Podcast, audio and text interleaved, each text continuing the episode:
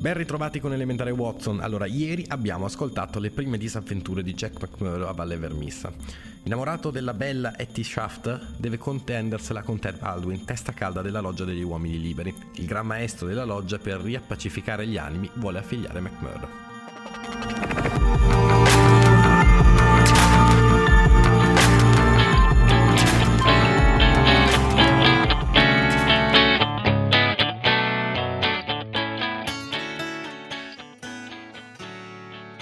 Capitolo 3 Loggia 341 Vermissa.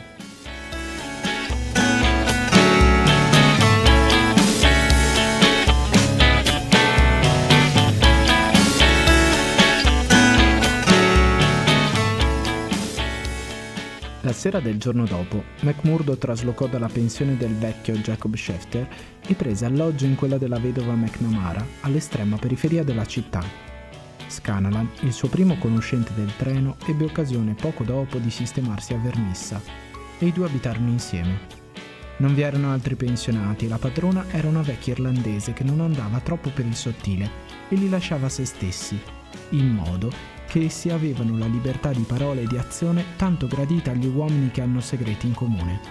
Schefter si era ammansito sino a permettere che McMurdo venisse a mangiare da lui quando gli faceva comodo di modo che i suoi rapporti con Etty non rimasero per nulla interrotti. Anzi, si fecero più affettuosi e più intimi a mano a mano che le settimane passavano. Nella stanza da letto della sua nuova abitazione, McMurdo sentì che poteva essere sicuro di servirsi dei suoi stampi per le monete false, e dopo ripetute solenni promesse di segretezza, un certo numero di fratelli della loggia ebbe il permesso di venirli a vedere. E ciascuno si portava con sé in tasca qualche esemplare di dollari falsi, così sapientemente coniati che nessuno di loro ebbe mai la minima difficoltà o pericolo nello spacciarli. Perché, con un'arte così meravigliosa a sua disposizione, McMurdo si sacrificasse a lavorare rimase per i suoi compagni un assoluto mistero, per quanto lui spiegasse a tutti quelli che glielo chiedevano che se fosse vissuto senza apparenti mezzi di sostentamento, ben presto la polizia avrebbe fiutato qualcosa di losco. In realtà un poliziotto era già sulle sue tracce, ma l'incidente per sua fortuna risultò molto più utile che dannoso per l'avventuriero. Dopo la prima presentazione, poche erano le sere in cui non facesse una capatina nello spazio di McGinty per approfondire i suoi rapporti con i ragazzi, come si chiamavano amichevolmente fra di loro gli affiliati della pericolosa banda che infestava il paese. I suoi modi audaci e la sua libertà di parola lo resero ben presto un favorito di quella gente, mentre la maniera rapida e scientifica con cui si sbarazzava di un avversario in una scazzottatura d'austeria riguadagnarono il rispetto di quella rude comunità. Un altro incidente, serio quanto imprevisto, lo elevò ancora di più nella stima generale.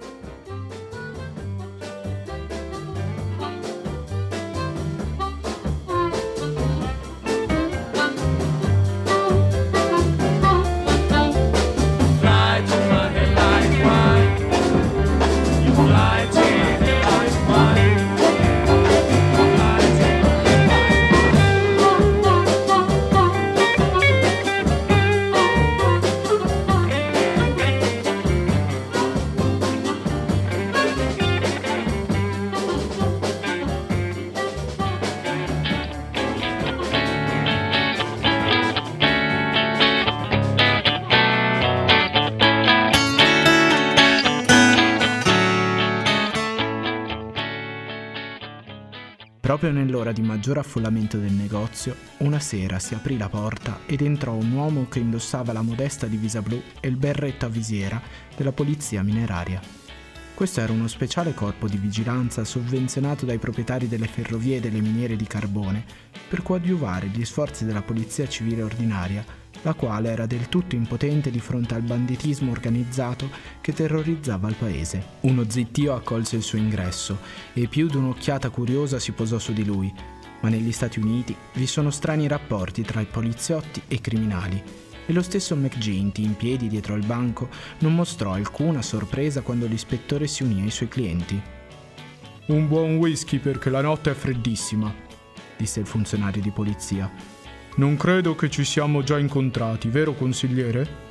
È lei il nuovo capitano? chiese McGinty. Precisamente, contiamo su di lei, consigliere, e sugli altri cittadini più influenti perché ci aiutiate a mantenere l'ordine e la legge in questa città. Mi chiamo Marvin e sono capitano della polizia mineraria.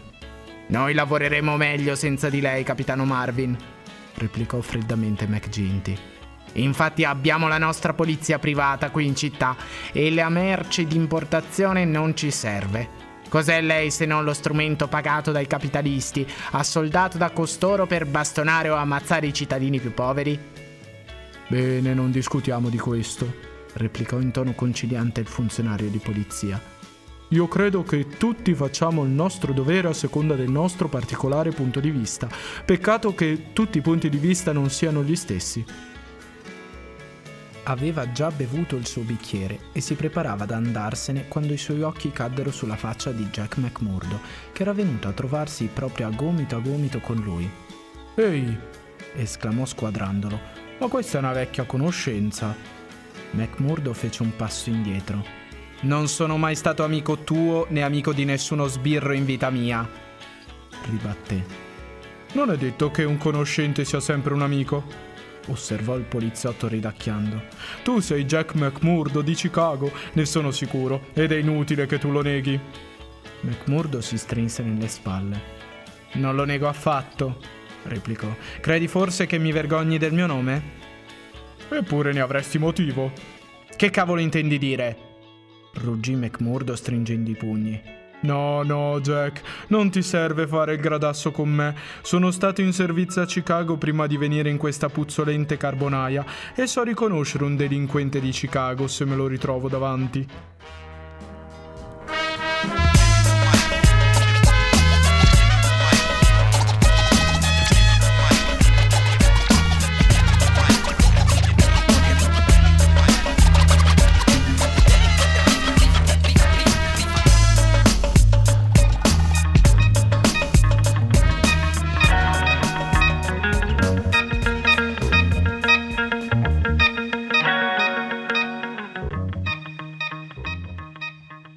Arie di McMurdo caddero. Non mi dirà che lei è Marvin della centrale di polizia di Chicago? esclamò. Proprio il vecchio Teddy Marvin in persona, a tua disposizione. Non ci siamo dimenticati laggiù dell'omicidio di Jonas Pinto.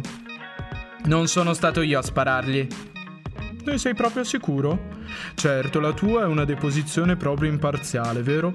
Comunque la sua morte è capitata proprio al momento giusto, altrimenti ti avrebbero pescato per spaccio di monete false. Bah, lasciamo perdere il passato poiché rimanga tra te e me, e forse io vado oltre a quanto il mio dovere mi imporrebbe. Non hanno potuto ottenere prove sicure a tuo carico. Puoi tornarci anche domani a Chicago se vuoi. Io mi trovo benissimo qui dove sono. Ma io ti ho dato un'informazione preziosa e sei davvero un cane arrabbiato se non mi ringrazi. Beh, credo che le tue intenzioni siano buone e ti ringrazio, disse McMurdo in tono tutt'altro che gentile. Per me va benissimo finché ti vedrò rigar dritto, disse il capitano. Ma per Dio, se non fili come dico io, dopo quanto ti ho detto, allora la musica cambia. Beh, buonanotte e buonanotte anche a lei, consigliere. Così dicendo, uscì dallo spaccio non senza però aver creato un eroe locale. Delle imprese di McMurdo nella lontana Chicago già si era sussurrato in precedenza. Lui aveva risposto a tutte le domande che gli erano state rivolte in proposito con un sorriso che faceva capire come non desiderasse di apparire un grand'uomo a tutti i costi. Ma ecco che la cosa era adesso ufficialmente confermata. I clienti del bar gli si affollarono attorno e gli strinsero cordialmente la mano. Da quel momento lui poté fare nella comunità ciò che meglio gli pareva e piaceva. McMurdo sapeva bere forte quasi senza ubriacarsi, ma quella sera, se il suo amico Scanalan non gli fosse stato vicino per riportarlo a casa, l'eroe del giorno avrebbe certamente passato la notte sotto il banco del bar. La sera del sabato venne ammesso alla loggia. Aveva creduto di potervi entrare senza cerimoniale, essendo già stato iniziato a Chicago ma a Vermissa esistevano riti particolari di cui quegli adepti andavano orgogliosi e a questi riti bisognava che ogni postulante si sottomettesse. L'assemblea si riunì in una vasta sala riservata a questo rito nella Casa dell'Unione. Circa 60 membri si trovavano a Vernissa. ma questo numero non rappresentava affatto la piena forza dell'organizzazione, poiché disseminate per la valle vi erano diverse altre logge e altre ancora erano sparse sulle montagne. Queste si scambiavano i loro adepti quando si preparava qualcosa di grosso, per cui un delitto poteva essere commesso da persone completamente estranee al luogo nel complesso, disseminati lungo tutta la zona carbonifera, non vi erano meno di 500 affiliati. Nella nuda stanza di ritrovo gli uomini erano raccolti intorno alla lunga tavola. A fianco di questa ne era disposta una seconda coperta di bottiglie e di bicchieri, verso cui già alcuni membri della compagnia giravano gli occhi. McGinty sedeva a capotavola con un berretto di velluto nero floscio sulla massa scompigliata di capelli neri e una stola purpurea al collo che lo faceva sembrare un sacerdote ufficiante qualche diabolico rito. Alla sua destra e alla sua sinistra sedevano gli adepti più elevati in grado della loggia e tra quei volti spiccava la faccia bella e crudele di Ted Baldwin. Ognuno di costoro portava come emblema del proprio ufficio una sciarpa e un medaglione.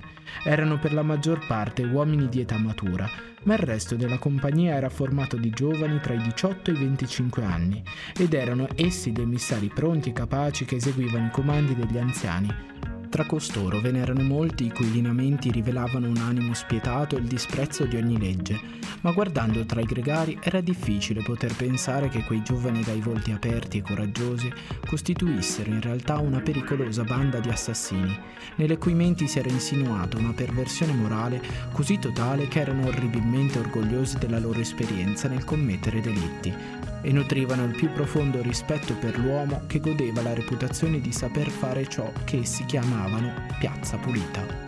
Secondo loro era un gesto cavalleresco e audace offrirsi volontariamente per togliere di mezzo persone che mai li avevano offesi e che in molti casi non avevano mai visto in vita loro. Una volta commesso il delitto si contendevano il vanto di essere stati i primi a vibrare il colpo fatale e si divertivano a vicenda e tenevano allegra tutta la compagnia descrivendo le grida e i contorcimenti delle vittime.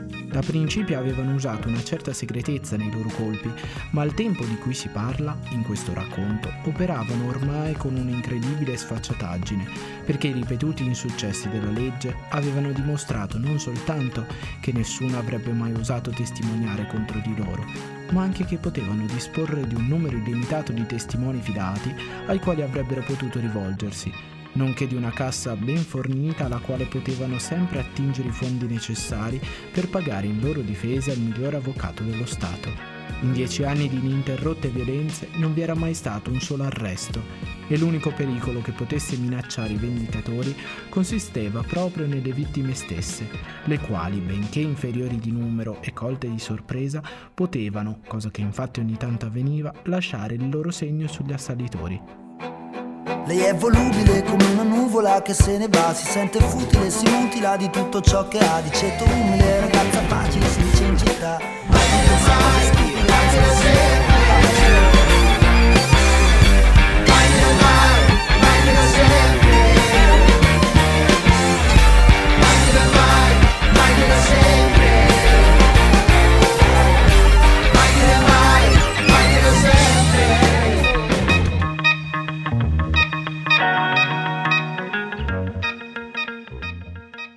McMurdo era stato avvertito che lo aspettava una prova, ma nessuno aveva voluto dirgli in cosa questa prova consistesse.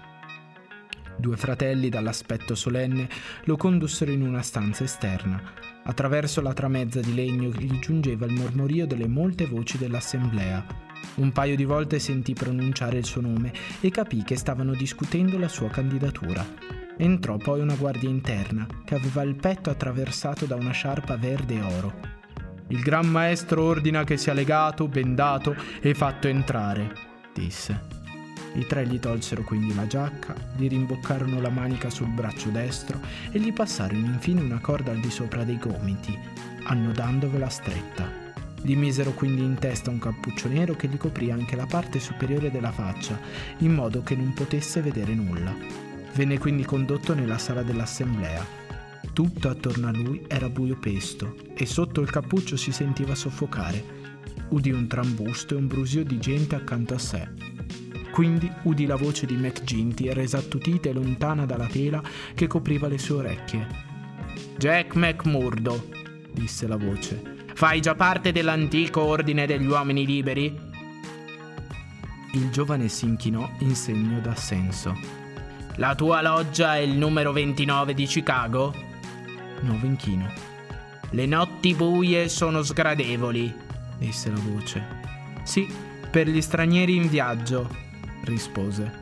Le nubi sono oscure. Sì, una tempesta si avvicina. I confratelli sono soddisfatti? chiese il gran maestro. Si levò un mormorio generale di assenso. Comprendiamo, fratello, dalle tue risposte esatte alle nostre parole d'ordine, che tu sei veramente uno dei nostri, disse McGinty. Vorremmo però che tu sapessi che in questa contea e nelle contee vicine noi abbiamo certi riti e certi compiti nostri particolari che richiedono uomini valorosi. Sei tu pronto alla prova? Sì. Sei di cuore saldo? Lo sono. Muove un passo in avanti per dimostrarcelo. Mentre queste parole venivano pronunciate, sentì sui suoi occhi due punte aguzze che premevano così forte da dargli l'impressione che non avrebbe potuto fare un solo passo avanti senza correre il pericolo di perdere la vista. Ciononostante egli si sforzò di avanzare e in quello stesso momento la pressione cedette e scomparve. Vi fu un sommesso mormorio di applauso. E di cuore saldo, disse la voce. Sai reggere al dolore? Non seppe mai come riuscì a trattenersi dall'urlare forte, poiché un dolore lacerante lo penetrò tutto attraverso l'avambraccio scoperto. Per poco non svenne a quel colpo di improvviso, ma si morsicò le labbra e strinse i pugni per nascondere la sua sofferenza. So sopportare ben altro che questo, disse. Questa volta gli applausi scoppiarono irrefrenabili. Nessuno sinora si era mai comportato alla loggia con tanto stoico coraggio. Molte mani gli batterono la schiena e il cappuccio gli fu tolto dal capo. Si trovò circondato da una turba di fratelli che si congratulavano con lui e ai quali rispose ammiccando con gli occhi che ancora non si erano abituati alla luce e sorridendo. Ancora un'ultima parola, fratello McMurdo, disse McGinty. Tu hai già pronunciato il giuramento di segretezza e di lealtà, quindi sai che la punizione per una infrazione qualsiasi consiste in una morte immediata e inevitabile. Lo so, rispose McMurdo. E tu accetti la regola del Gran Maestro per qualsiasi circostanza e qualsiasi momento? L'accetto, allora in nome della loggia 341 Vermissa io ti ammetto ai suoi privilegi e ai suoi dibattiti. Puoi portare il liquore sulla tavola, fratello Scanalan, e tutti berremo al nostro degno fratello. Intanto gli avevano ridato la giacca, ma prima di indossarla nuovamente McMurdo si osservò il braccio destro che gli bruciava ancora acutamente. Proprio sulla carne viva dell'avambraccio era impresso un nitido cerchio contenente un triangolo, un marchio rosso e profondo lasciatovi dal ferro incandescente. Qualcuno degli adepti più vicini a lui si rimboccò la manica e gli mostrò il proprio contrassegno della loggia. Tutti lo abbiamo ricevuto, disse un affiliato, ma nessuno di noi si è comportato col coraggio che hai dimostrato tu. È stata una sciocchezza, rispose McMurdo, ma il segno gli bruciava e gli faceva molto male. Esiste un fuoco intorno a me, non so cos'è, forse il tuo sguardo è. Esiste un fuoco, esiste un fuoco intorno a me, non so cos'è, forse il tuo sguardo è. Esiste un fuoco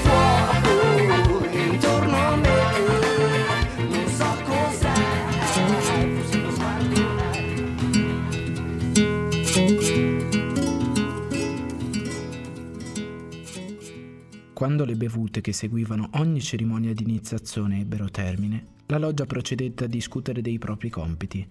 McMurdo, abituato alle prosaiche riunioni di Chicago, ascoltava tutto orecchi e assai più sorpreso di quanto osasse dimostrare da quel che stava avvenendo. La prima questione dell'ordine del giorno, cominciò McGinty, consiste nella lettura di questa lettera da parte del maestro di divisione Windle di Merton Country, loggia 249. Ecco nel testo. Egregio signore, c'è un lavoro da fare per conto di Andrew Re, della Re Starmash, proprietaria delle miniere di questa zona. Lei si ricorderà che la sua loggia c'è debitrice, avendo usufruito dell'opera dei due confratelli nella faccenda del poliziotto di pattuglia l'autunno scorso. Se lei vorrà mandarci due uomini in gamba saranno presi in cura dal tesoriere Higgins di questa loggia, il cui indirizzo le è noto, che indicherà loro quando e dove agire. Suo nella libertà, J.W. Windle Meadow. Windle non ci ha mai detto di no quando ci è capitato di chiedergli in prestito un paio di uomini e non tocca ora a noi tirarci indietro. McGinty fece una pausa e girò attorno alla stanza i suoi occhi opachi e maligni. Chi si offre spontaneamente per questo lavoro? Diversi giovanotti alzarono le mani. Il gran maestro li squadrò con un sorriso di approvazione. Tu vai benissimo, Tigre Cormac. Se te la caverai bene come l'ultima volta, tutto andrà a puntino. E anche tu, Wilson. Io non ho pistola, disse il volontario, un ragazzino non ancora ventenne. È la tua prima impresa, non è vero? Bravo, bisogna pure che tu abbia il tuo battesimo di sangue. Sarà un gran passo avanti. Quanto alla pistola, ne troverai certamente una che ti aspetta, ne sono sicuro. Se sarete pronti per lunedì, sarà più che sufficiente. Troverete solenni accoglienze quando rientrerete. Niente ricompensa stavolta, si informò Cormac, un giovane massiccio dal viso scuro e dallo sguardo brutale, la cui ferocia gli aveva guadagnato il soprannome di tigre. Non pensare alla ricompensa, voi agite per l'onore dell'impresa. Ma chissà che quando vi sarete sbrigati non trovate qualche dollaro in fondo alla scatola. Cosa ha fatto quell'uomo? domandò il giovane Wilson. Non tocca certo ai tipi come te domandare cosa abbia fatto. È stato giudicato da quelli di laggiù e non sono fatti nostri. A noi non resta che portare a termine l'impresa per conto loro, allo stesso modo che loro farebbero per noi. Anzi, già che siamo in argomento, due confratelli della loggia di Merton verranno da noi la settimana prossima a sbrigare una certa faccenda in questa zona. Credetemi, è molto meglio che nessuno faccia domande. Se non saprete nulla non potrete testimoniare nulla e così nessuno correrà pericolo. Ma sono tipi che sanno fare piazza pulita quando ce n'è bisogno. E sarebbe ora, esclamò Ted Baldwin. La gente ci sta scappando di mano da queste parti. Non più tardi della settimana scorsa, tre dei nostri sono stati buttati fuori dal caposquadra Blacker. Gli spetta da molto tempo e l'avrà proprio come si deve. Gli spetta che cosa? chiese a bassa voce McMurdo nell'orecchio del suo vicino. Una pallottola ben assestata! esclamò ridendo. Che ne pensi dei nostri sistemi, fratello? purpose to motivate you at this time. With this hypnotizing baseline, please feel free to lose your mind and get high, get money, get sex, get money, all intertwined.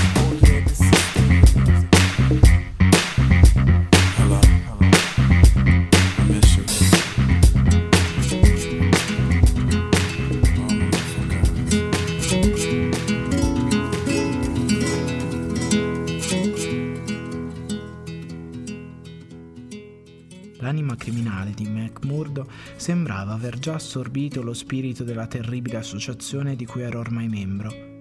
Mi piacciono, replicò. È il posto che ci vuole per un uomo col pelo sullo stomaco. Alcuni di quelli che sedevano attorno sentirono le sue parole e applaudirono. Che c'è? gridò il gran maestro dalla nera chioma dall'altro capo della tavola. È il nostro nuovo fratello, signore, che trova i nostri sistemi di suo gusto. McMurdo si alzò in piedi.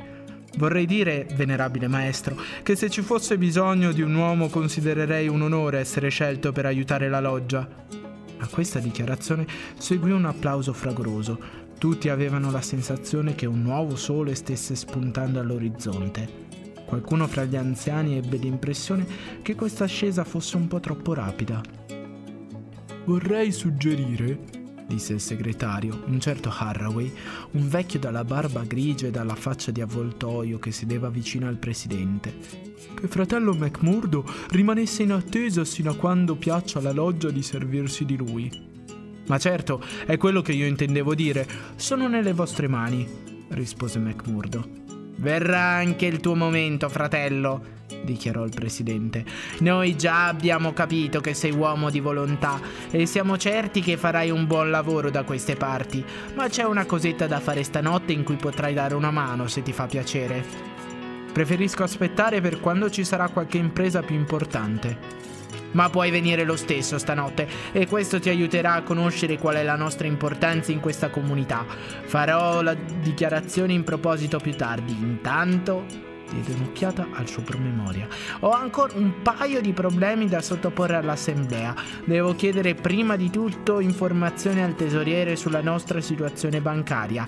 Bisogna pensare alla pensione della vedova di Jane Carnaway. È stato abbattuto mentre lavorava al servizio della loggia e noi dobbiamo provvedere che sua moglie non rimanga in cattive acque.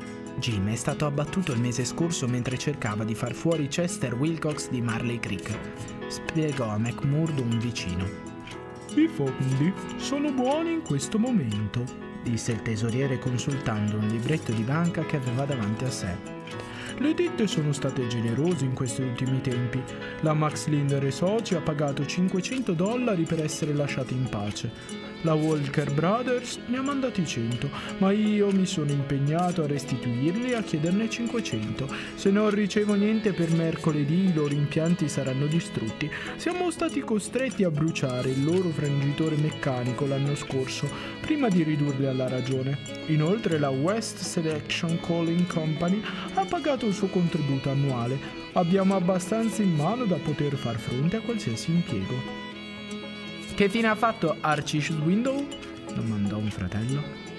Ha svelluto tutto e ha abbandonato la zona. Il mascalzone ha poi lasciato un messaggio per noi in cui diceva che preferiva fare lo spazzino libero a New York piuttosto che essere proprietario di una grossa miniera sotto la minaccia di una banda di ricattatori. Accidenti, è stata una fortuna per lui poter tagliare la corda prima che quel biglietto ci fosse recapitato. Non credo che avrà più il coraggio di farsi vedere in questa valle. Give me your, give me your, give me your attention, baby. I gotta tell you a little something about yourself. You're wonderful,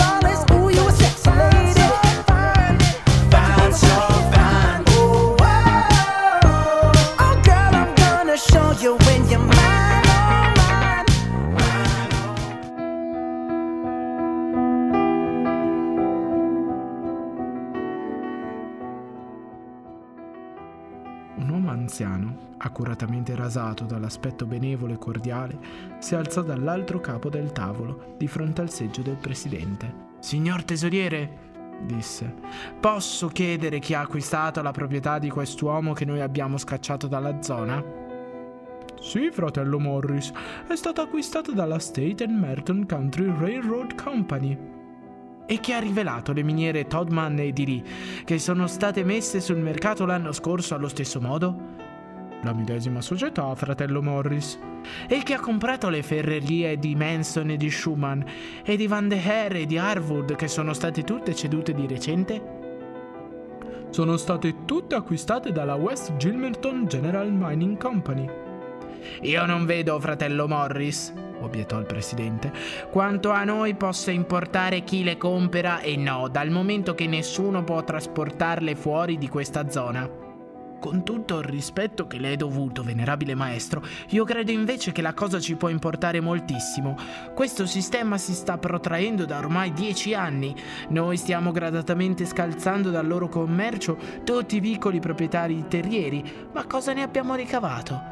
Che ritroviamo al loro posto grosse compagnie come la Railroad o la General Iron, le quali hanno i loro direttori a New York o a Filadelfia, ed è gente che non fa nessun caso delle nostre minacce. Possiamo forse intimorire i loro capi locali, ma ciò significa soltanto che altri saranno mandati al loro posto, e la situazione si sta facendo pericolosa per noi. I piccoli non potevano darci fastidio, non avevano né il denaro né la potenza per farlo. Fino a quando non li derubavamo troppo, tiravamo avanti sotto il nostro potere. Ma se queste grosse compagnie si accorgono che noi ci frapponiamo fra loro e i loro profitti, non risparmieranno né fatiche né spese per scoprirci e portarci in tribunale. A queste parole, tutt'altro che rassicuranti, seguì uno zittio. E tutti i volti si oscurarono mentre venivano scambiate occhiate di traverso. Fino a quel momento erano stati così onnipotenti e così imponiti che il solo pensiero che una possibile vendetta potesse attenderli non riusciva neppure a penetrare nei loro cervelli.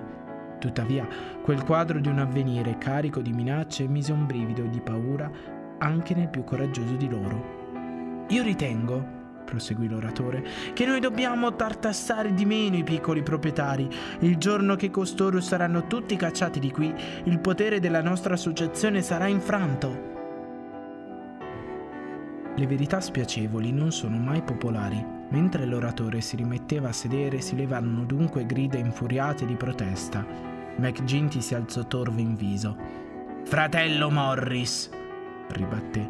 Tu sei sempre stato un uccello di malaugurio. Sino a quando gli affiliati di questa loggia resteranno uniti, non vi sarà forza di questo paese che potrà toccarli. Non lo abbiamo forse dimostrato anche troppe volte nei riguardi dei tribunali? Io ritengo che le grosse ditte si accorgeranno che è più facile pagare che lottare, proprio come fanno le piccole. E ora, confratelli, e così dicendo McGinty si tolse il berretto di velluto nero e la stola. La loggia ha terminato i suoi lavori per questa sera, eccetto una piccola questione di cui parleremo al momento di separarci. Intanto prendiamo qualcosa da bere e facciamo un po' di musica in fraterna amicizia.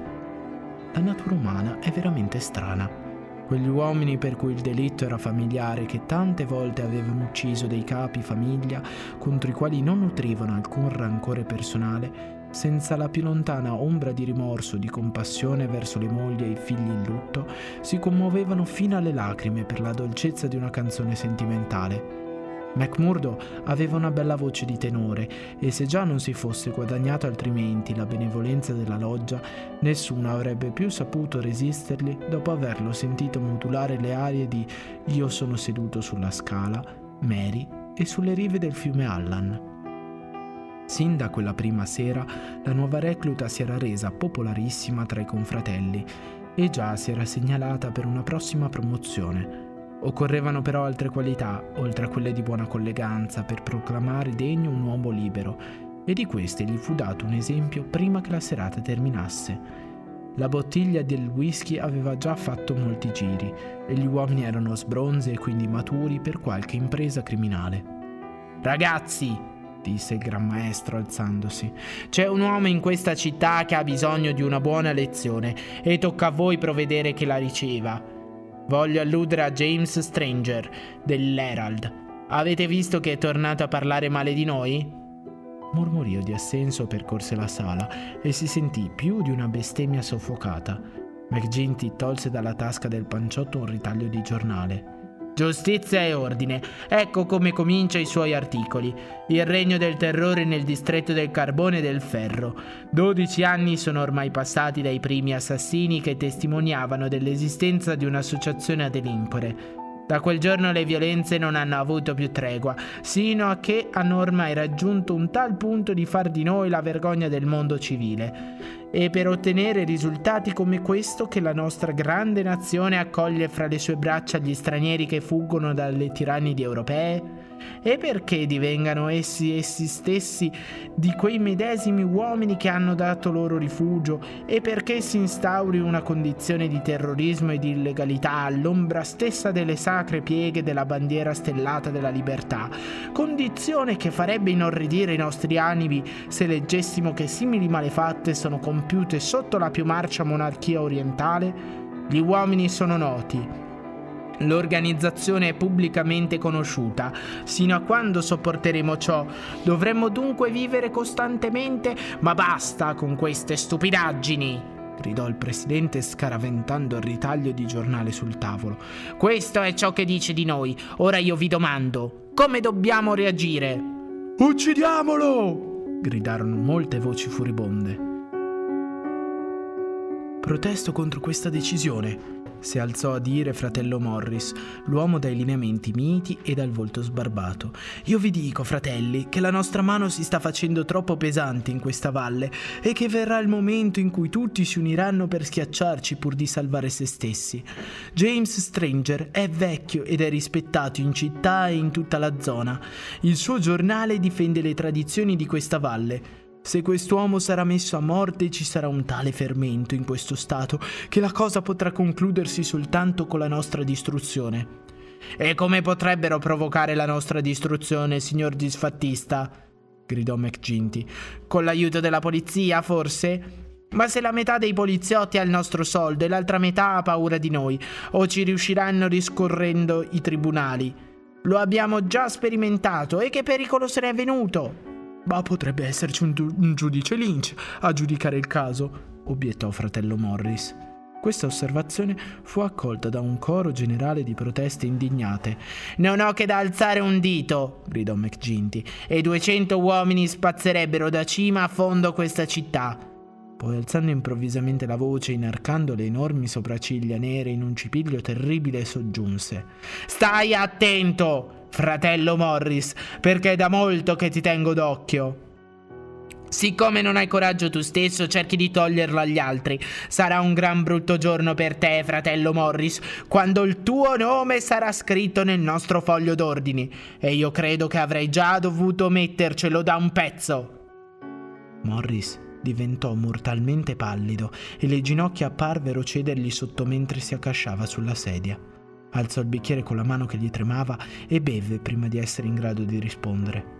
Mi scuso con lei, venerabile maestro, e con tutti gli altri fratelli di questa loggia, se ho detto più di quanto avrei dovuto dire. Io sono un socio leale, tutti voi lo sapete, ed è soltanto il timore del male che potrebbe succedere alla loggia che mi fa parlare con parole ansiose. Ma ripongo assai più fiducia nel giudizio che non nel mio, venerabile maestro, e prometto solennemente di non offendere mai più i sentimenti dei miei fratelli. Lo sguardo accigliato del gran maestro rasserenò a quelle umili parole. Bene, bene, fratello Morris. Mi dispiacerebbe proprio se si rendessero necessari gravi provvedimenti a tuo carico, ma sino a quando io siederò in questa cattedra saremo una loggia unita nelle parole e nell'azione. E adesso, ragazzi, continuò rivolgendosi a tutti gli intervenuti, io dirò soltanto questo, che se Stanger ricevesse sino in fondo quello che si merita, si sarebbe più nei guai di quanti ne abbiamo bisogno. Questi giornalisti si difendono a denti stretti fra di loro e tutti i giornalai degli Stati Uniti si metterebbero a invocare il soccorso della polizia e dell'esercito, ma io credo che possiamo dargli una lezioncina come si deve. Ci pensi tu, fratello Baldwin? Certo, rispose pronto il giovane. Di quanti uomini hai bisogno? Di una mezza dozzina e di due per far la guardia alla porta. Verrai tu, Gover, e tu, Menzel, e tu, Scanalan, e i due Willoughby. Ho promesso al nuovo fratello che sarebbero venuti anche lui, disse il presidente. Ted Baldwin guardò McMurdo con due occhi che dimostravano chiaramente che non l'aveva né dimenticato né perdonato. Beh, può venire se vuole disse con tono di sgarbata rassegnazione. Ma adesso basta. Quanto più presto ci metteremo al lavoro, tanto meglio sarà. La compagnia si sciolse tra grida e urla e squarci di canzoni da ubriachi. Il bar era ancora affollato di nottambuli e molti confratelli vi sostarono. La piccola banda che era stata scelta per l'impresa si avviò per la strada a gruppetti di due o tre per non richiamare l'attenzione. Era una notte freddissima e la falce della luna splendeva luminosa in un gelido cielo stellato. Gli uomini si fermarono e si raccolsero in un cortile di fronte a un alto edificio. Fra le finestre splendevano le parole Vermissa Herald a lettere d'oro. Dall'interno veniva il fragore delle macchine da stampa. Tu, disse Baldwin a McMurdo. Tu puoi fermarti giù all'ingresso e badare che la strada sia libera per noi. Arthur Willoughby rimarrà con te. Gli altri mi seguono. Non abbiate paura, ragazzi, poiché abbiamo 12 testimoni pronti a giurare che noi in questo momento ci troviamo al bar dell'Unione. Era quasi mezzanotte e la strada era deserta, tranne che per un paio di nottamboli che si dirigevano verso casa. Il gruppo attraversò la strada e aperta la porta d'ingresso con uno spintone, Baldwin e i suoi uomini irruppero nell'interno e salirono la scala. McMurdo e l'altro rimasero al basso. Dalla stanza sovrastante giunse un urlo, un'invocazione di aiuto e poi un rumore di piedi strascicati di sedie cadute. Un attimo dopo un uomo dai capelli grigi corse fuori dal pianerottolo, ma fu atterrato prima che potesse andare più lontano e i suoi occhiali caddero tintinnando ai piedi di McMurdo. Vi fu un colpo e un gemito. L'uomo si abbatté sulla faccia e una mezza dozzina di bastoni gli piombarono contemporaneamente sulla schiena. L'uomo si contorse e le sue membra lunghe e magre fremettero sotto i colpi. Tutti smisero all'infuori di Baldwin, che con un sorriso infernale sulla faccia crudele continuò a infierire sulla testa del disgraziato, che questi tentava invano di difendere con le braccia. I suoi capelli grigi erano intrisi di grumi di sangue. Baldwin era ancora chino sulla sua vittima e intento a colpire ogni qualvolta scorgeva una parte indifesa, quando McMurdo con un balzo fu sulla scala e lo spinse indietro con uno strattore. Finirai per accopparlo, disse. Smettila. Baldwin lo fissò esterefatto. Maledetto! esclamò. Chi sei tu per intrometterti? Tu che sei nuovo della loggia, vai indietro! Fece per alzare il suo bastone, ma con una mossa fulminea McMurdo aveva già tolto di tasca la pistola. Vai indietro tu! gridò. Ti faccio saltare la faccia se osi toccarmi. Quanto alla loggia non era ordine del Gran Maestro di non uccidere quest'uomo. Mentre tu cos'è che stai facendo se non ammazzarlo?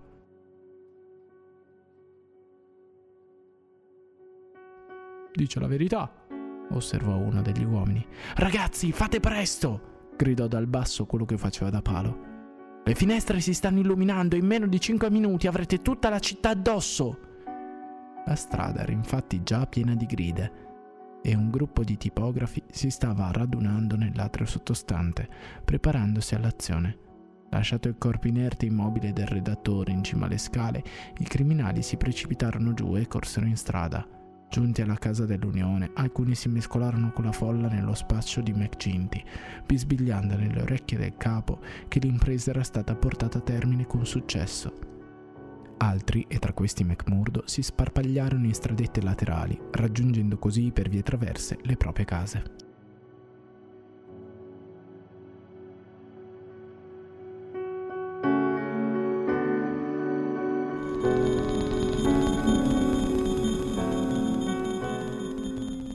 Jack McMurdo si è dimostrato un astro nascente per la loggia dei Vendicatori e abbiamo capito che con loro non si scherza.